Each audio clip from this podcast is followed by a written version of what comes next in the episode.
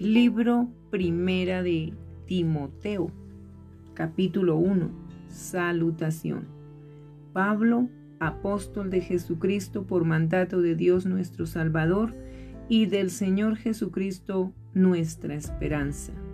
A Timoteo, verdadero Hijo en la fe, gracia, misericordia y paz de Dios nuestro Padre y de Cristo Jesús nuestro Señor Advertencia contra falsas doctrinas. Como te rogué que te quedases en Efeso cuando fui a Macedonia, para que mandases a algunos que no enseñen diferente doctrina, ni presten atención a fábulas y genealogías interminables que acarrean disputas más bien que edificación de Dios, que es por fe. Así te encargo ahora pues el propósito de este mandamiento es el amor nacido de corazón limpio y de buena conciencia y de fe no fingida, de las cuales cosas desviándose algunos se apartaron a vana palabrería, queriendo ser doctores de la ley sin entender ni lo que hablan ni lo que afirman.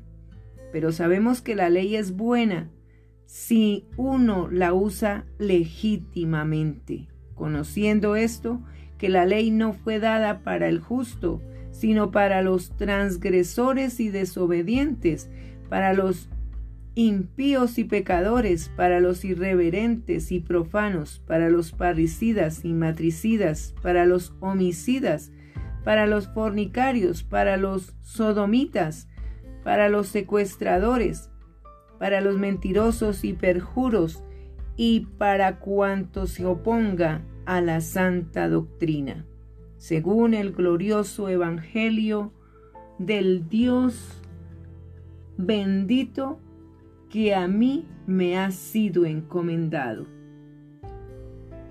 El misterio de Pablo. Doy gracias al que me fortaleció, a Cristo Jesús nuestro Señor, porque me tuvo por fiel poniéndome en el ministerio, habiendo yo sido antes blasfemo, perseguidor e injuriador, mas fui recibido a misericordia porque lo hice por ignorancia e en incredulidad. Pero la gracia de nuestro Señor fue más abundante con la fe y el amor que es en Cristo Jesús.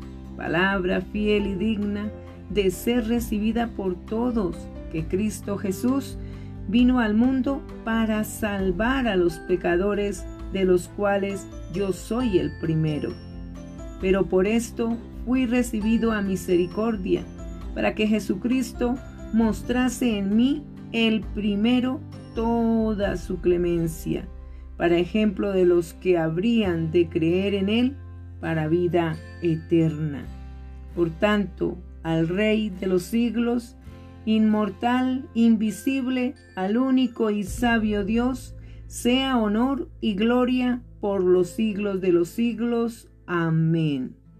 Este mandamiento, Hijo Timoteo, te encargo para que conforme a las profecías que se hicieron antes en cuanto a ti, milites por ellas la buena milicia, manteniendo la fe, y buena conciencia, desechando la cual naufragaron en cuanto a la fe algunos, de los cuales son Himeneo y Alejandro, a quienes entregué a Satanás para que aprendan a no blasfemar.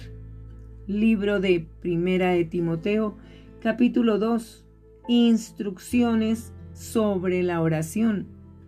Exhorto ante todo a que se hagan rogativas, oraciones, peticiones y acciones de gracias por todos los hombres, por los reyes y por los que están en eminencia, para que vivamos quieta y reposadamente en toda piedad y honestidad, porque esto es bueno y agradable delante de Dios nuestro Salvador, el cual quiere que todos los hombres sean salvos y vengan al conocimiento de la verdad porque hay un solo Dios y un solo mediador entre Dios y los hombres, Jesucristo hombre, el cual se dio a sí mismo en rescate por todos, de lo cual se dio testimonio a su debido tiempo.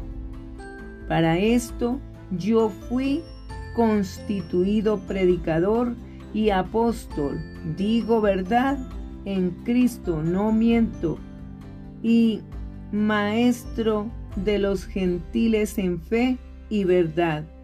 Quiero pues que los hombres oren en todo lugar, levantando manos santas, sin ira ni contienda.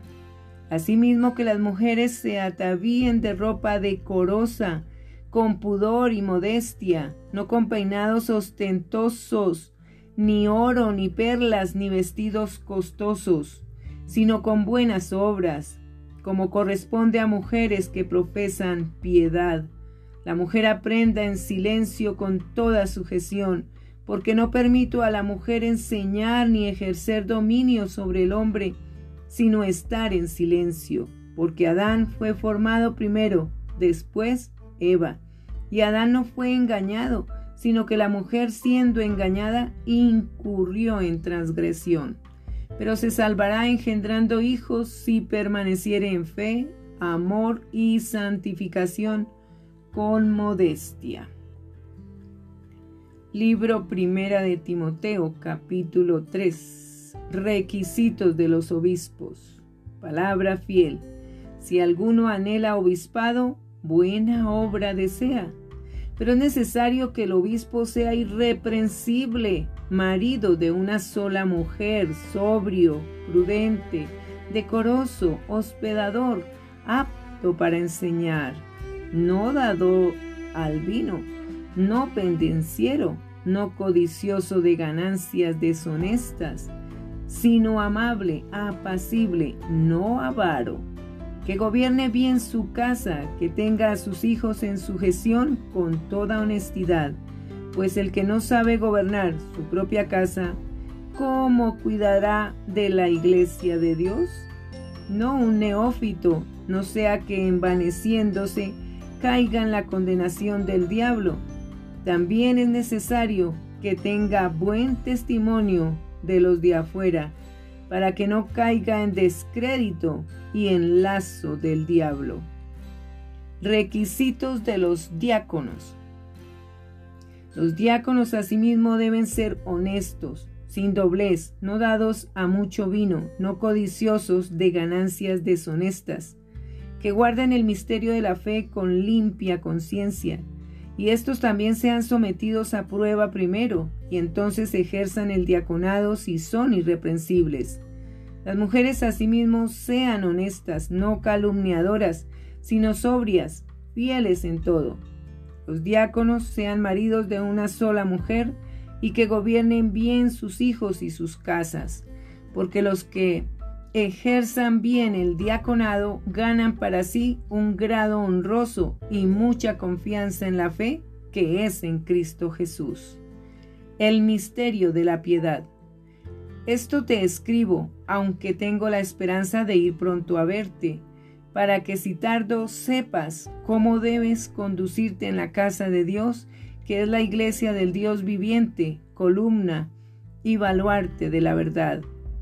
E indiscutiblemente grande es el misterio de la piedad. Dios fue manifestado en carne, justificado en el Espíritu, visto de los ángeles, predicado a los gentiles, creído en el mundo, recibido arriba en gloria.